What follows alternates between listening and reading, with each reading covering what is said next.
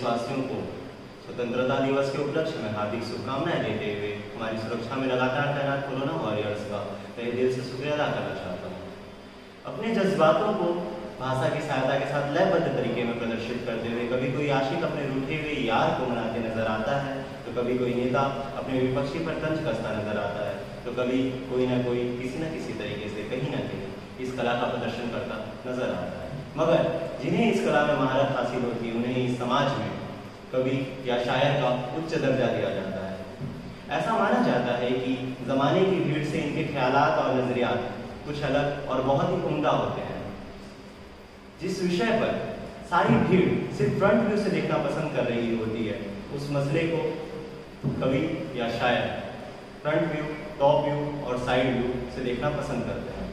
तो वर्चुअल मुलाकात के पहले एपिसोड में मैं आप सभी के बीच आमंत्रित करना चाहता हूँ। हिंदुस्तानी भाषा के जाने माने शायर श्रीमान वरुण आनंद जी का। नमस्कार। कैसे हैं आप? जी बहुत अच्छा। तो तो भाई साहब मतलब सभी मेरे करीबी ये जानना चाह रहे थे कि रेखता तक का सफ़र कैसा रहा? आप रेखता तक कैसे पहुँचे या उन्होंने आपको कैसे खोजा? इसके पीछे की क्या कहानी है? ये रेख्ता बहुत अच्छा काम करती है और बहुत ईमानदारी से काम करती है ग्रुप्स में काम करना उनके यहाँ नहीं होता है ऐसा कुछ। वो उन्हीं को लेकर आते हैं जो सही में कुछ अच्छा कर रहे हैं। शायद मैं भी इस इस वजह से वहाँ पर पहुँचा कि कुछ उनको अच्छा लगा मुझमें। और फिर वो आप पर नज़र भी रखते हैं उनकी जो टीम है पूरी रेखता की उनके अच्छा। जो और लोग हैं वो वो पूरा साल साल में एक एक ए, ए, दो तीन दिन ये प्रोग्राम होता है तीन दिन का इवेंट होता है। लेकिन वो पूरा साल यही काम करते हैं कि नए लोग कौन हैं कौन अगली बार पढ़ सकते हैं किनको पढ़ाया जाए जिससे रेख्ता का लेवल और ऊपर जाए। अच्छा तो पूरी की पूरी टीम यही काम करती है वो ढूंढती है लोग। कैसे बेहतर और कैसे नए कलाकार जी जी बिल्कुल बिल्कुल बिल्कुल सही है और लोग किन्हें पसंद कर रहे हैं लोगों में क्या चर्चा है किसकी चर्चा है किसका नाम है किसको लोग ढूंढना ढूंढ रहे हैं इंटरनेट पर या फेसबुक पर या इंस्टा पर या पढ़ पढ़ रहे हैं या किसकी बात कर रहे हैं किसको सुन रहे हैं ये भी उनके नज़र में रहता है। कुछ कलाम होते हैं कलाम जब कुछ आपका वायरल होता है कोई बहुत ज़्यादा पसंद आता है तो वो रेखता के लोगों तक भी पहुँचता है वो सारी दुनिया तक पहुँच रहा है तो रेखता तक तो पहुंचेगा ही पहुंचेगा वहाँ पर तो पहले पहुँचना चाहिए। तो वो इस तरह से नज़र रखते हैं आप पर। फिर वो ये भी देखते हैं कि क्या तलफ़ुज़ सही है। सिर्फ़ लिखने से ही बात नहीं होती उच्चारण सही है आपका। आपकी अदायगी सही है।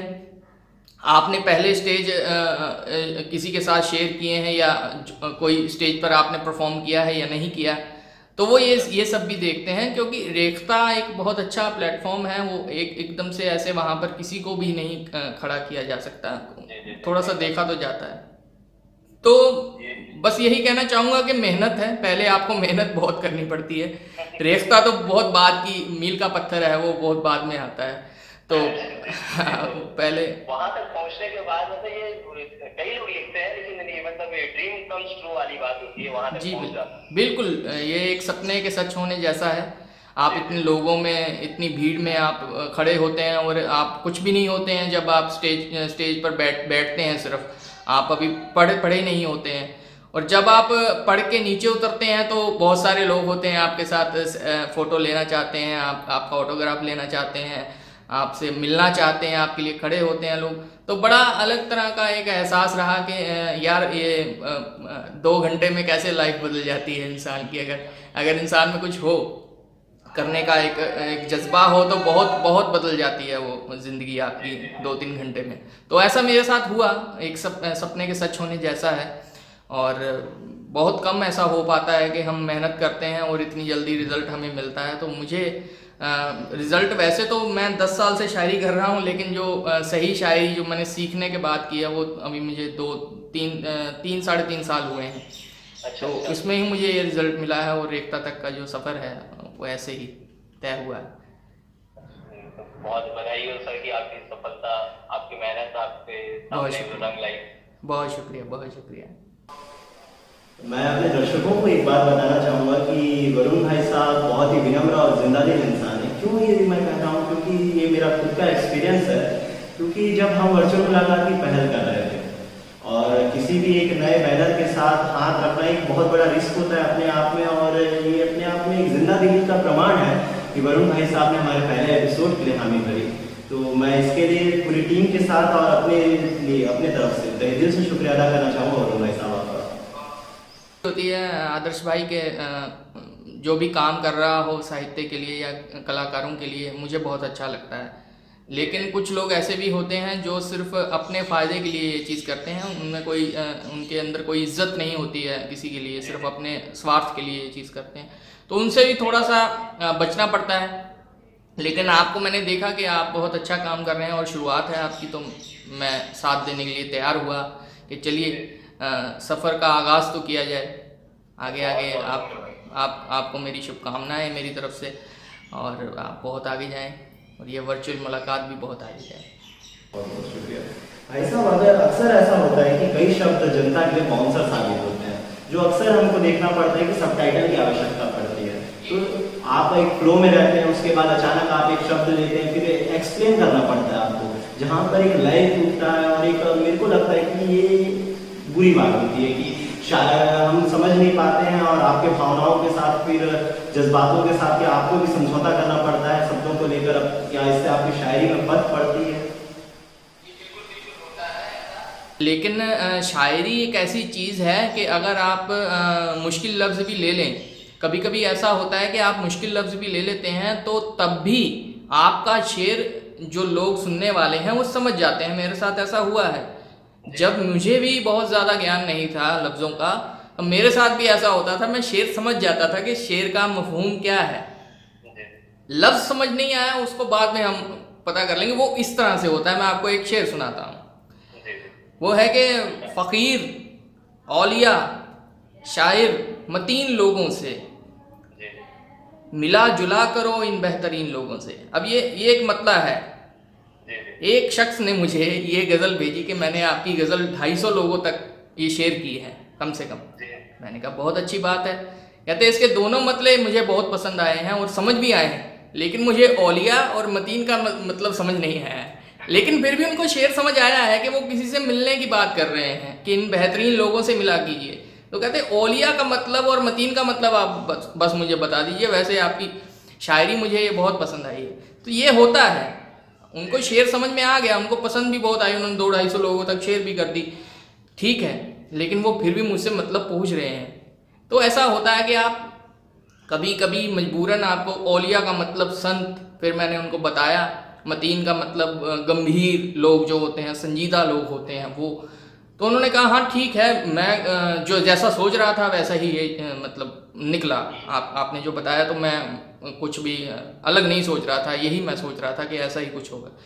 तो इस तरह से अगर आप लफ्ज़ यूज़ करते हैं कभी कभी मजबूरन और जहाँ तक मेरी बात है, मैं बहुत कम लफ्ज़ ऐसे यूज़ करता हूँ कि यूथ को जिससे कोई प्रॉब्लम ना हो उसको जो लुगत ना खोलनी पड़े, किताब ना खोलनी पड़े कि भाई इसका मतलब क्या है, देखें या कहीं गूगल पे सर्च ना करनी पड़े।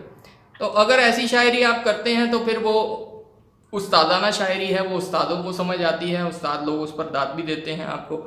लेकिन आम जनता के दिल तक अगर आपने पहुँचना है तो आप आजकल की जो बोली है, आजकल की जो भाषा है, जो अदब में आती है, अदब के दायरे में रहकर आप आम भाषा का, आम लफ्ज़ों का अगर आप यूज़ करते हैं, इस्तेमाल करते हैं तो वो ज़्यादा बेहतर है। मैं यही करता हूँ। बहुत कम होता है मेरे साथ ऐसा। कि मैं मुश्किल लफ्ज़ यूज़ करूँ। और अगर मैं करता भी हूँ कहीं तो उसका इत, उसको इतना आसान बना देता हूँ मिसरों के साथ कि वो मुश्किल ना लगे। अब वो शेर बड़ा मकबूल हुआ आधा दाना आधा पागल। नहीं नहीं नहीं। उसको पाना है तो पूरा पागल बन अब दाना पे कोई सोचता ही नहीं है कि दाना का मतलब क्या है। उनको यह है कि उसको पाना है तो पूरा पागल बन भाई आधा चतुर और आधा उसको पता लग गया सुनने वाले को कि दाना का मतलब यही हो सकता है। अगर वो आधा पागल कह रहे हैं तो आधा उसका ऑपोजिट क्या होगा?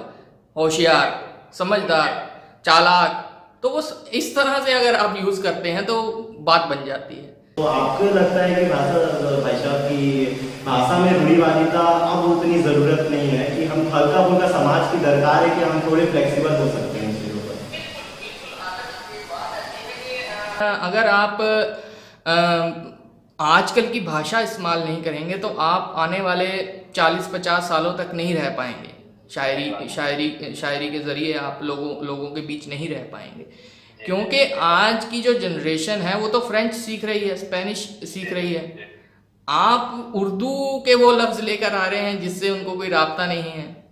तो आप ऐसी ऐसी लफ्जियात आप लेके आइए, ऐसे ऐसे अल्फाज आप लेकर आइए जो उनको बहुत आसान लगे जिससे वो जुड़ जाएँ जिससे शायरी ज़िंदा रहे। ज़िंदा किसने रखनी है शायरी? नौजवानों ने रखनी है आने वाली पीढ़ी ने रखनी है। जो हमारे बुज़ुर्ग हैं वो तो सभी लफ्ज़ जानते हैं। वो तो उर्दू भी मेरे दादा थे वो उर्दू में ख़त लिखा करते थे। हमको उर्दू नहीं आती थी। हमारे नाना लिखा करते थे। तो ये होता है कि हमारी नानी को भी उर्दू आती थी। तो ये पुराने लोग तो जानते थे ये चीज़ें। लेकिन नई जनरेशन को आप उर्दू अगर हल्की हल्की उर्दू अगर आप देंगे तो वो कबूल करेंगे। लेकिन आप उन पर एकदम से अगर वो बहुत भारी भारी लफ्ज़ अगर फेंकेंगे तो फिर वो वो तो उनको पत्थर की तरह लगने वाले हैं। तो इस तरह से नहीं, आसान लफ्ज़ों से। हाँ थोड़ी सी आपको ज़माने के साथ चलना पड़ेगा, बेशक चलना पड़ेगा। और भाई साहब, मैं ये जानना चाहता था कि आपके और मेरी उम्र में लगभग एक दशक का फ़र्क है।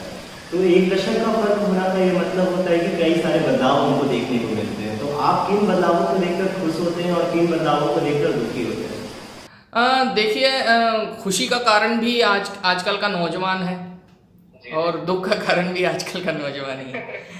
तो ये ये ये एक बड़ी विचित्र सी बात है ये बहुत अलग सी बात है कि दोनों ही कारण अब अब आप रेख्ता में जाइए किसी दिन इवेंट होता है आप जाइए इस साल शायद ना हो पाए इंग्लैंड में हो रहा है वो। तो इंडिया में नहीं हो पाएगा। लेकिन अगर आप जाते हैं तो वहाँ पर आप देखें तो 80 परसेंट जो है वहाँ पे यूथ आता है। अच्छा। 80 परसेंट मेच्योर लोग जो हैं वहाँ पर 20 परसेंट ही आपको मिलेंगे। बुज़ुर्ग लोग या मेच्योर लोग 20 परसेंट ट्वेंटी फाइव परसेंट लगा लीजिए हद। बाकी जो है वो वहाँ पे यूथ है लड़कियाँ हैं लड़के हैं वो यूथ ही मिलेंगे आपको। मतलब यंग मिलेंगे आपको स्टूडेंट्स हैं। तो वहाँ पर देखकर बड़ी खुशी होती है कि यार बड़ा ऊँचा कर दिया इन्होंने रेखता को। इन, इनकी वजह से रेखता है। तो बड़ा अच्छा लगता है। लेकिन दूसरी तरफ़ जो वो टी आर डी वाले हैं, ये सब क्या कर रहे हैं ये लोग? इनको कुछ पता नहीं है। ओपन माइक्स में क्या बोलना है? अदब का दायरा, अदब का दामन तो हमेशा ही थाम कर रखना है हमको। ये पहला, अदब पहला करीना है मोहब्बत के करीनों में। ये हमेशा याद रखना चाहिए।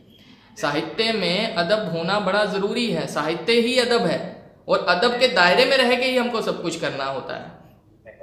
तो अदब हम छोड़ते जा रहे हैं। एक एक तरफ़ ये भी एक दुख होता है बड़ा कि आप रेप को प्रमोट कर रहे हैं कभी आप कुछ भी कह रहे हैं कभी आप ओयो होटल की बात कर रहे हैं कभी होटलों के रूम की बात कर रहे हैं।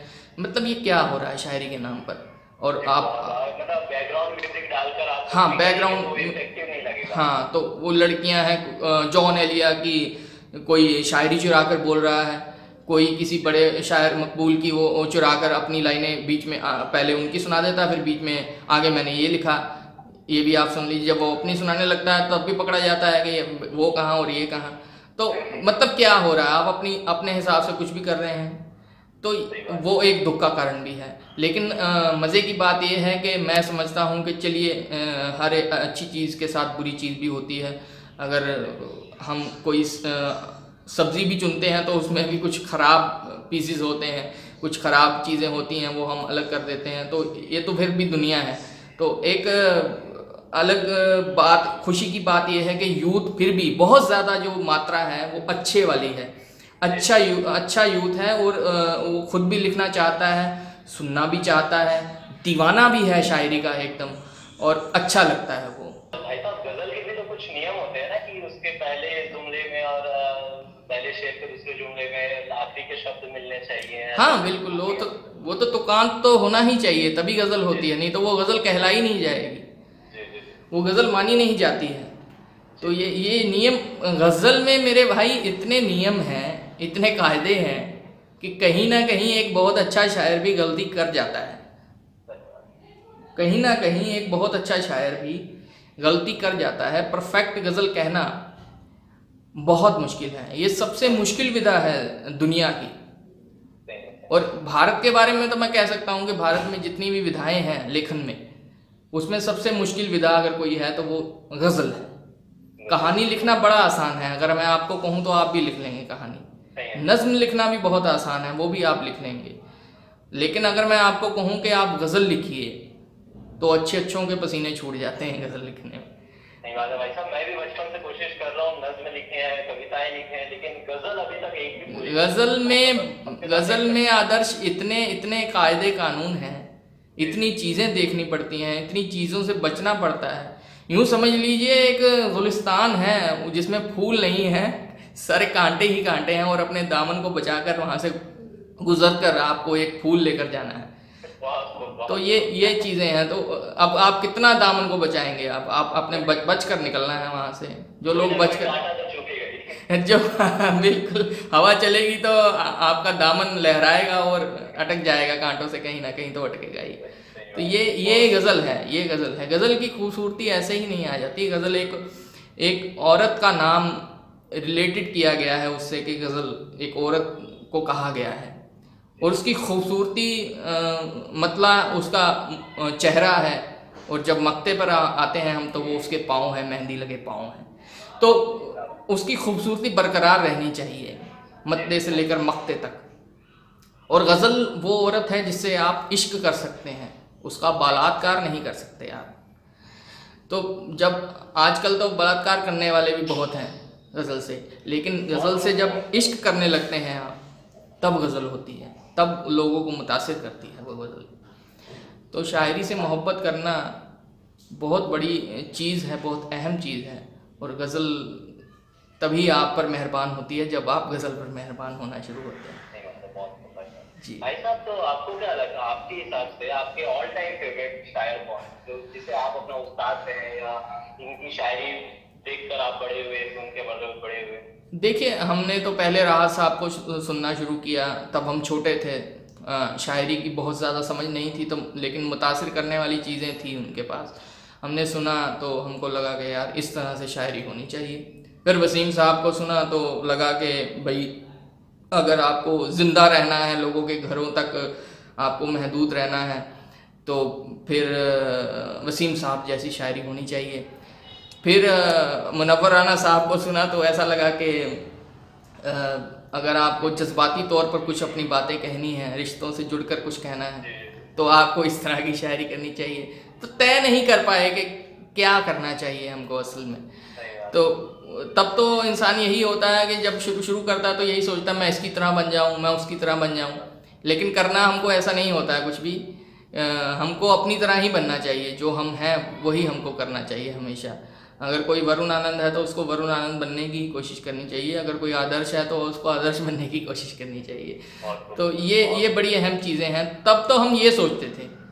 बाद में जब शायरी थोड़ी बहुत करने लगे तो मैं मुतासर हुआ जिस शायर से।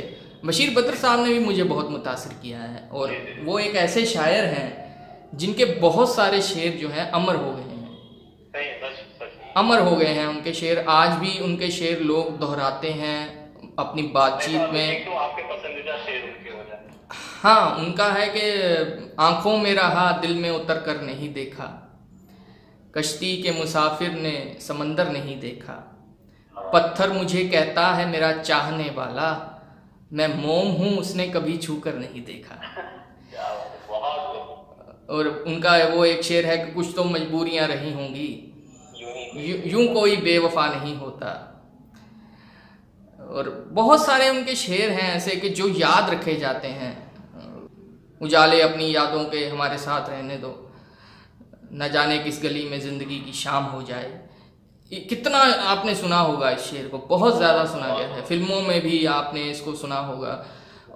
यूँ बातचीत कर, करते करते लोग ये शेर बोल देते हैं ये शायर इस तरह से ज़िंदा रह जाता है। ये होना चाहिए ये सीखना चाहिए हमको ये करना चाहिए। शायरी कहनी गज़ल कहनी मुशायरे में गए मुशायरा लूट लिया वो बातें तो होती रहती हैं। हालाँकि वो भी बहुत मुश्किल है लेकिन वो मैं समझता हूँ कि बहुत बड़ी बात नहीं है। अगर आपको लोगों के दिलों में ज़िंदा रहना है तो लोगों के साथ जुड़ना पड़ेगा। लोगों की बात कहनी पड़ेगी आपको। इन शायरों ने कही है। उसके बाद जिस शायर ने मुझे मजबूर किया कि किस तरह से शायरी करनी चाहिए वो अब्बास ताबिश साहब हैं। पाकिस- पाकिस्तान के शायर हैं ये। और बहुत अच्छे शायर हैं। इन्होंने मुझे अपनी शायरी से बड़ा मुतासर किया। और मैंने ये सीखा कि किस तरह से छोटी छोटी बातों को बड़ा बड़ा शेर बड़े बड़े शेर में तब्दील किया जा सकता है बड़े बड़े अशार में तब्दील किया जा सकता है। मैंने इनसे सीखा। तो बड़ा मुतासर हुआ मैं इनसे भी। इनका भी शेर है कि हमने पूछा कि इजहार नहीं हो सकता। दिल पुकारा कि खबरदार नहीं हो सकता।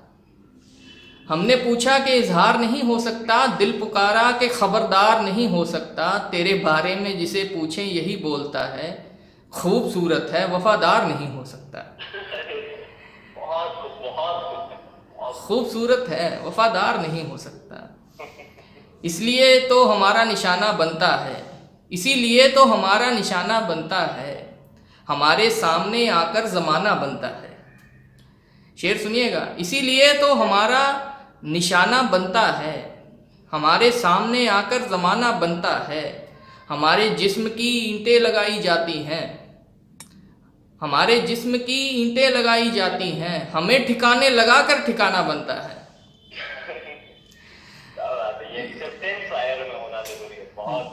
तो इस तरह से आप हकीकत के साथ जुड़कर जब अपनी गज़ल कहते हैं शायरी करते हैं तो उससे अच्छी बात मैं कहता हूँ कुछ भी नहीं है। कुछ भी नहीं है। आपकी ज़िंदगी के लिए आपकी शायरी के लिए।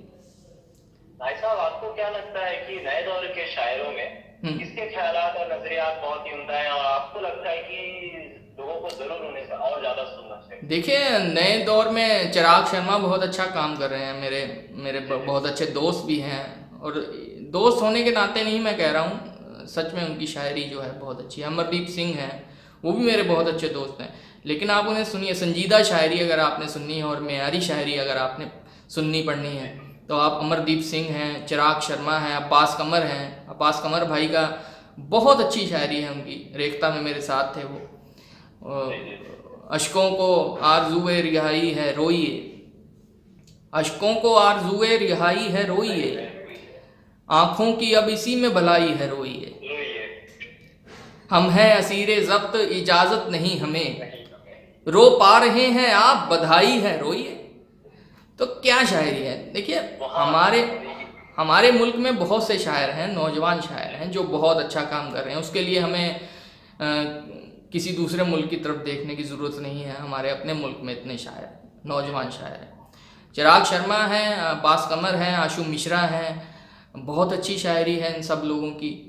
और यूँ ही नहीं रेखता में बाल मोहन पांडे हैं। एक नए नया लड़का है बिल्कुल आने वाले वक्त में रेखता में ज़रूर वो पढ़ेगा आपको दिखेगा वो नाम आप उसे सुनना। बाल मोहन पांडे बहुत अच्छी शायरी उर्दू शायरी। नाम से आपको लगता होगा कि हिंदी का कोई कवि है लेकिन उर्दू शायरी और बहुत अच्छी शायरी है। तो ये ये इनको पढ़ना चाहिए इन लोगों को।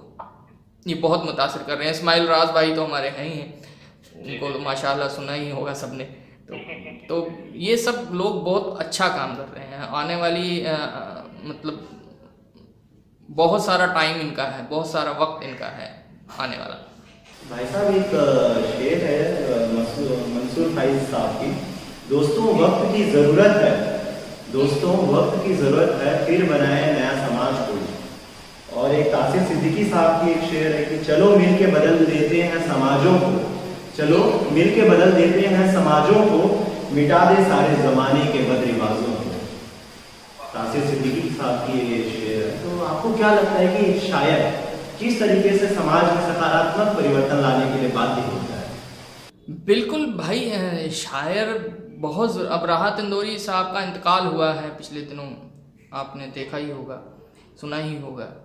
आप देखेंगे उनके साथ कितनी बातें जोड़कर कही जा रही हैं कि वो एक इनकलाबी शायर थे उन्होंने वो बात कही है जो अच्छे अच्छे शायर उस दौर में नहीं कह पा रहे थे। वो बात उन्होंने कही। तो एक तरह का, एक तरह का परिवर्तन वो लेकर आए थे शायरी में भी और सियासत को भी उन्होंने बताया था कि आप क्या गलत कर रहे हैं और क्या हमें नापसंद है आपका जो किया हुआ कुछ भी काम है वो हमें मंजूर नहीं है। तो शायर का हर दौर में परिवर्तन बड़ा बड़ा रोल रहा है, बहुत बड़ा रोल रहा है परिवर्तन लाने के लिए, लोगों को जगाने के लिए। और ये बताने के लिए सरकार को या सियासत को कि आप क्या सही कर रहे हैं, क्या गलत कर रहे हैं।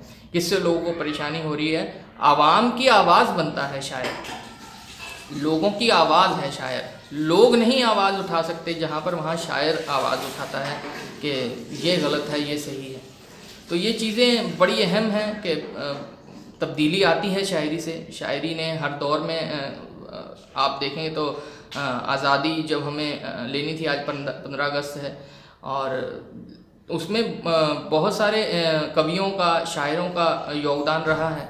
उन्होंने अपनी कलम से जहाँ जहाँ सरकार को वो अंग्रेज़ सरकार को टक्कर दे सकते थे या उनको खरी खरी सुना सकते सकते थे, वहाँ पर उन्होंने अपने कलम से भी उनको नज़ारे दिखाए हैं अच्छे अच्छे और ये मजबूर किया है उन्होंने सरकार को कि आप जो कर रहे हैं, वो गलत कर रहे हैं, हम इसका विरोध करते हैं।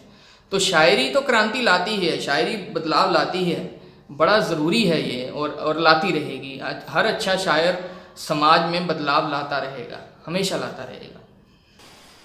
भाई साहब तो आपके राहत साहब आपके बहुत ही ज़्यादा प्रेरणादायक रहे आपके लिए तो और पूरे देश के लिए पूरे मुल्क के लिए पूरे विश्व में उन्होंने जहाँ जहाँ हिंदुस्तानी भाषा समझी और बोली जाती है वहाँ राहत साहब का नाम हमेशा स्वर्णिम अक्षरों के साथ एक अदब के साथ ही लिया जाएगा हमेशा। तो आप आपकी कभी मुलाकात हुई थी उनसे या कभी किसी मुशायरे में या कहीं? मैंने उनको सुनने वालों के बीच में सामीन के बीच में बैठकर सुना तो ज़रूर है। दो तीन दफ़ा सुना है लेकिन मैं हाँ लेकिन मैं उनसे मिल नहीं पाया कभी, तस्वीर नहीं खिंचा पाया। और लुधियाना भी वो एक दो दफ़ा आए, मैंने उन्हें सुना, लेकिन मैं उनसे मिल नहीं पाया। अब इतना अच्छा हो गया था सब कुछ कि मैं आपकी मोहब्बतों की बदौलत उनके साथ मुशायरा पढ़ने के काबिल हुआ। हुआ क्या कि हमारा शायद तेईस या चौबीस मार्च को एक यहाँ पे यूनिवर्सिटी है जालंधर में, वहाँ पर राहत साहब ने भी आना था और दो दिन शायर और थे। मध्यम सक्सेना भाई भी थे हमारे साथ। तो हुआ ये कि उससे पहले ही लॉकडाउन हो गया। तो वो प्रोग्राम जो है वो एन वक्त पर एन वक्त पर वो कैंसिल हुआ प्रोग्राम वो मेरी पहली मुलाकात होती उनसे स्टेज पर। लेकिन नसीब, अगर आपके नसीब में कोई शख्स नहीं है तो नहीं है। तो ये हमारी बदनसीबी है कि मतलब होता है। होता है। हमारा प्रोग्राम पोस्टर आ गए थे। आप इंस्टा पे जाइए वहाँ पे पोस्टर मैंने अभी भी अभी भी रखा हुआ है वो। डिलीट नहीं किया है। वो होना था प्रोग्राम मैंने पोस्टर भी डाला था। लेकिन वो नहीं हो पाया कोरोना की वजह से। यूनिवर्सिटी तो पहले ही बंद हो गई थी। पहले ही पंद्रह को ही पंद्रह सोलह को ही ये ऐलान हो गया था कि नहीं हो पाएगा प्रोग्राम तो बाद में तो पूरे देश में ही लॉकडाउन हो गया। तो ये हुआ कि राहत साहब ने उन्होंने कहा, जो करवा रहे थे हमारे भाई, कि जैसे ही ठीक होगा मैं ज़रूर आऊँगा यहाँ पर। तो चलिए, एक उम्मीद बंधी हुई थी, लेकिन किसने सोचा था कि ये सब हो जाएगा? और कभी भी उनसे मिलने का मौका ज़िंदगी में फिर दोबारा नहीं मिलेगा। तो ये होता है एन वक्त पर कभी कभी आप चूक जाते हैं किसी बड़ी चीज़ से या बड़े मौके से आप चूक जाते हैं। तो ये हमारी बदनसीबी है, मैं यही कहूँगा। भाई साहब, मैं आपसे गुजारिश करना चाहूँगा कि आप कोई भी अपनी पसंदीदा गज़ल के कुछ आसार हमारे को सुनाना चाहें।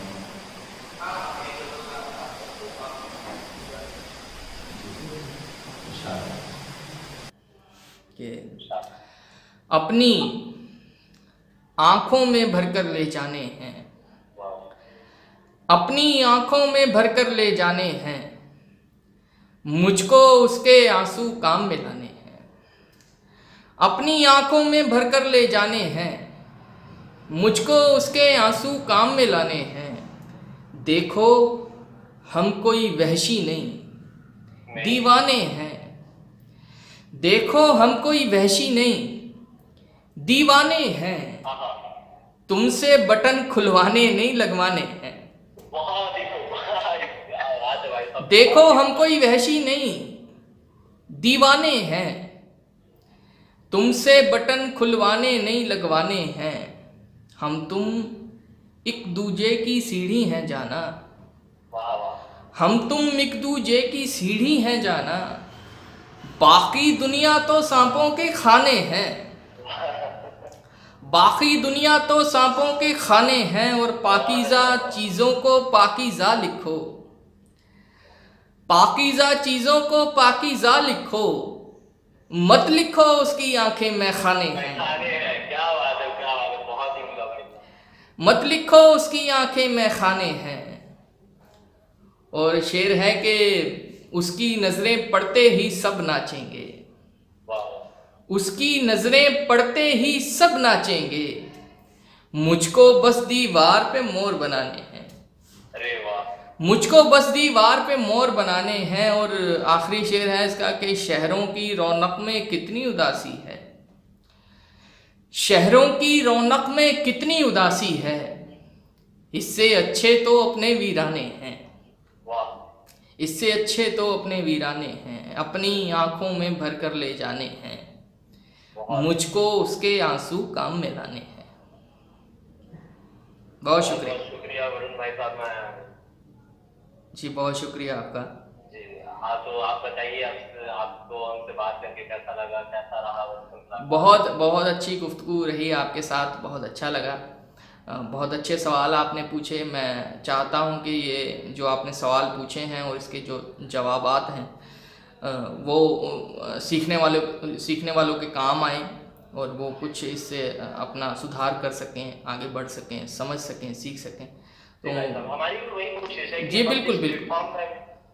जिस प्लेटफॉर्म में हम उतर रहे हैं वहाँ पर वायरल हमें नहीं होना है। बिल्कुल। ऐसी ऐसी भक्ति चीज़ें वहाँ पर वायरल होती हैं तो हमें वायरल नहीं हो रहा है क्वालिटी देने में भी देखनी पड़ती बहुत अच्छी बात बहुत अच्छी बहुत अच्छी बात है ये ये होना चाहिए और बहुत अच्छा आपने कदम उठाया है। और देखिए अच्छी चीज़ को करने वाले बहुत कम हैं और अपने स्वार्थ के लिए बुरी बुरी चीज़ों को वायरल करने वाले लोग बहुत बैठे हैं इंटरनेट पर। आप अच्छा काम कर रहे हैं, अच्छी सोच है आपकी, और ऊपर वाला आपको बहुत कामयाबी दे। मेरी शुभकामनाएँ आपके साथ बहुत बहुत धन्यवाद भाई साहब आपका। पूरी टीम के तरफ़ से और मैं अपने तरफ़ से आपका बहुत ही ज़्यादा आभारी हूँ कि आप हमारे पहले एपिसोड में आकर इसे सफल बनाने में आपका बहुत अहम योगदान है। और मैं बहुत ही जल्द आपसे मिलना चाहूँगा कि कभी भी अगर मेरी मुलाकात हो तो मैं ईश्वर से प्रार्थना करता हूँ कि आपसे जल्द से जल्द मैं एक बार फिर हम सामने बैठे हों और वर्चुअल मुलाकात ही हो असल मुलाकात में तब्दील हो। सके बिल्कुल ज़रूर होगी इन ये वबा का दौर है जो ये टले और हम सब एक दूसरे से मिल सकें। मेरी भी खुद की ये ख्वाहिश है और ज़रूर आप सबसे मुलाकात होगी। आप सब बहुत मोहब्बत करने वाले लोग हैं। ज़रूर मुलाकात होगी आप सबसे बहुत बहुत धन्यवाद। मैं आपकी कीमती वक्त के लिए बहुत ज़्यादा मेहरबान हूँ। धन्यवाद। बहुत शुक्रिया। शुक्रिया बहुत बहुत शुक्रिया आपका।